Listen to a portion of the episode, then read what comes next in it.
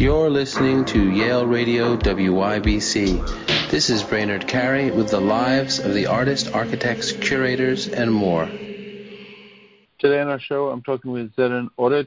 Zoran, thanks so much for being with me today. Thank you for having me. Zoran, you're in Belgrade now. It's uh, May thirteenth in twenty twenty-one. How are how are things going there with um, with the lockdown and um, or not the lockdown? How how how are things going in the almost post? So, pandemic? Well, not much was locked under lockdown here. Um, we didn't actually have uh, a real lockdown lockdown, but recently they opened all the indoor spaces. So cafes, galleries, everything is uh, open for people to visit at the moment. And that means upcoming curatorial projects, everything's moving forward? Um, yeah, actually, a couple months ago I had an exhibition in Cervantes Institute. It's called Muma Padure with the photographer Joan Alvado. Um, uh, we were working uh, on Vlach culture uh, as a minority in Serbia, and we were uh, examining their spirituality and their connection with nature. This exhibition is about to come to an end, uh, but my other exhibitions will move forward while everything is working. In the exhibition you were talking about uh, Black culture in Serbia, or which was which it was about in part. Um, can you tell me a little more about that, what Black culture is in Serbia? And was this a show of, of a pho- it was a show of photographs and an installation, correct? Yes. Yes. So just to be clear, if we're, we're not on the same page, it's not Black culture, it's Vlach culture, V L A C H. Um, it's an ethnic minority in Serbia. Um, it's described as they are the natives of Balkans. Um, they're also ancestors of Romanians. Um, and it's often acquainted with spirituality, mysticism. Um, they are a group of people who are still practicing their pagan rituals, uh, even though they are uh, officially converted to Christianism. Uh, and the photographer that I was working with, he was photographing them in their own uh area, let's say, because they live in a mountainous, very remote place. Um, so they still have this culture very much living within the community, uh, and they also have uh, the rituals. They included him to the rituals to take uh, the photos, um, some of the rituals at least, because um, they're still a little bit closed uh, when it comes to allowing uh, non-Vlach people to document uh, their practices. Um, so the exhibition examines this, but we also wanted to highlight that this is a culture that is about to disappear, mainly because the area is extremely depopulated, uh, and a lot of young people are not learning their language. So there is no way to for people to carry on their culture and stories. That sounds just that sounds like a fascinating um, show. And the installation in it, what was the installation? There was... Uh...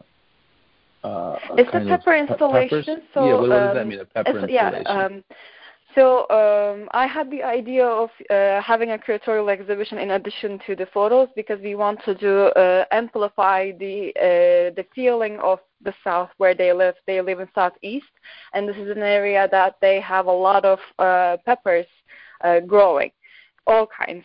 Um, so we uh, got some peppers Uh, from the region, and I made an installation for the window because it's on the um, like a ground floor. Uh, you can see the exhibition from outside. Um, the idea was to um, to show how they're connected with nature, but also um, uh, something that symbolizes the, this country in general. And and there's more shows coming up, right? That's that's, that's an exciting show, and I'm glad we we talked a, a little bit about that. Um, And what else is coming up in the in the near future that you're curating?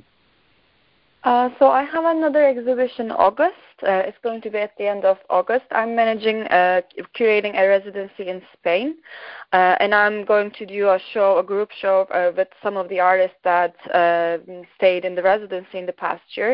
And our gen- general uh, topic is uh, climate change, uh, to reflect on the local uh, environmental issues, not just in our area in Spain, but but also in uh, Serbia. And alternative uh, artistic production, like using biomaterial and so on. And tell me, so tell me a little bit more about that. How will that? Will, what kind of art will be in that? Can you tell me a little bit about some of the artists in there or some of the work? Sure. Um, so we will have two local artists. One of them is uh, working with uh, BioArt. Uh, she's uh, often using kombucha to make her pieces. Um, and we have uh, two different uh, artists who are also working uh, with BioArt recently. One of them is quite recent, uh, actually, after the residency. Uh, we're planning to uh, have some biodegradable plastic uh, materials that she, uh, she was uh, producing in the past couple of months. Um, and we have another artist. Uh, she's actually doing her PhD on this. Um, She's always working with alternative materials. When she was in the residency, she produced artworks with rabbit feces. Um, this is not what we're going to be exhibiting in Belgrade, um, but she's also coming with uh, new projects that uses uh, mushrooms. Uh, so we're planning to exhibit that um, as part of this. Besides uh, the biomaterial artworks, we have a performer who stayed in the residency in September, and she uh, cr- created a performance, the documented performance with land. Um, so uh, we'll be showing that as well.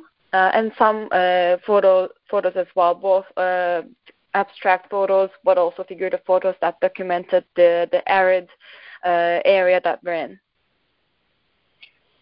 And and so this is the residency in Spain. Tell me a little bit more about this. You're managing the residency, which which means what exactly? You'll be putting together that exhibition of some of the residents. Um, What else, how else are you involved in that residency? Um, so basically, I'm putting up open calls uh, and we're trying to reach out to as many as people uh, to carry our idea. Uh, our residency is a collaboration with another N G O uh, from Spain.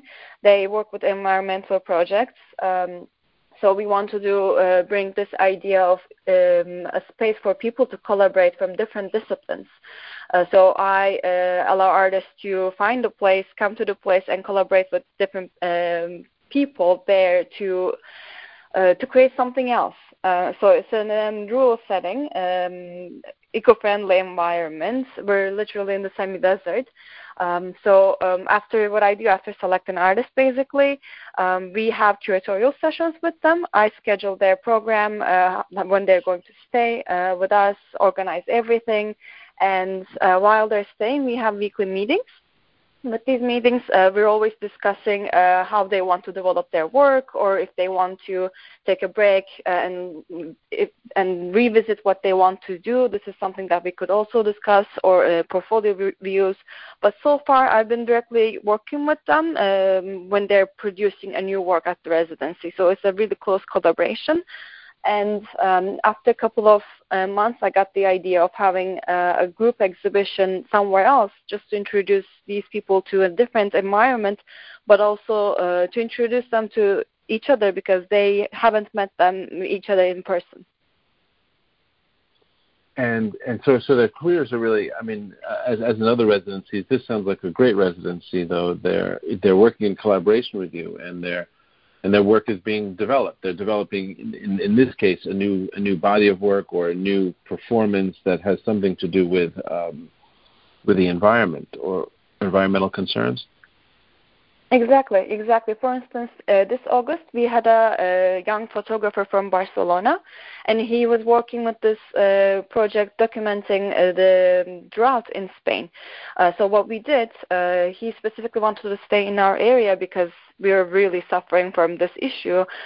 Uh, and in the end, we decided to make a photo zine together to document what he was seeing, but also to include some text to go along with it, just to give a bit more uh, idea of what it is actually for us as locals uh, there, uh, for him, or even for visitors, because um, the area we're in is not just a drought as an issue, but we also have um, a big problem with agriculture and migrant workers, the work, the conditions that they're working in is quite bad. Um, and we want to do, uh, put an emphasis on that to show that south of Spain is not just for tourists. A lot is ha- happening. Um, so, yeah. A lot is happening. That's true. We're in a very unusual time historically. So that was... Um, That'll be coming up. And is there another project you want to mention before we go, and something else you're working on? Because I think you have a few shows lined up, right? Yeah, uh, I do. I do. Uh, I have mm-hmm. another project uh, in Serbia. It's going to be exhibiting in September. It's called Ebb and Flo. Uh, it's a it's a photo show, it's a gr- group photo uh, show that will showcase urbanization and elitism that surrounds the river settlements. So we have three uh, photographers uh, coming from different places. Uh, one of them is from Portugal.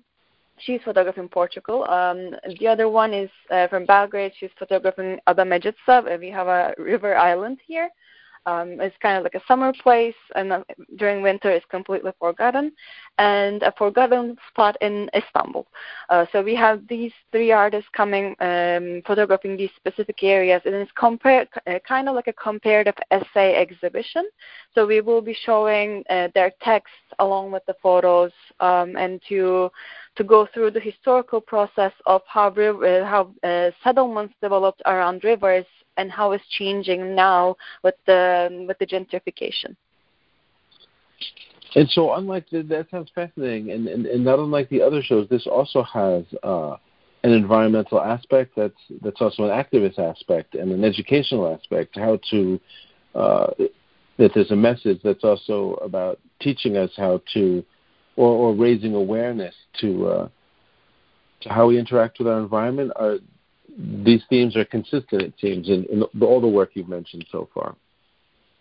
Yeah, it is important, really, if, like, for me to put an emphasis on environmental issues or other issues that I uh, find uh, valuable to talk about, um, because I think this is what we have art for in general. Of course, art can be created for one, one person's own good, um, but when it comes to something like an exhibition, something social, um, it's really important to, uh, for me to have a highlight on these uh, subjects, um, just to create a space for conversation.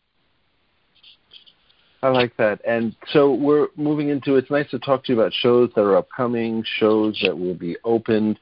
Um, this is an unusual year for mounting exhibits, right? I mean, I guess every year has its own um, kind of quirks and, and history, but coming out of the pandemic and now talking about sort of the shape of the world, uh, do you see a new shift in, in curating post-pandemic in terms of what you're doing in the future? Do you think there is will be more of an emphasis on, on one thing or another, just given the context we're coming out of globally in terms of the pandemic? Mm-hmm.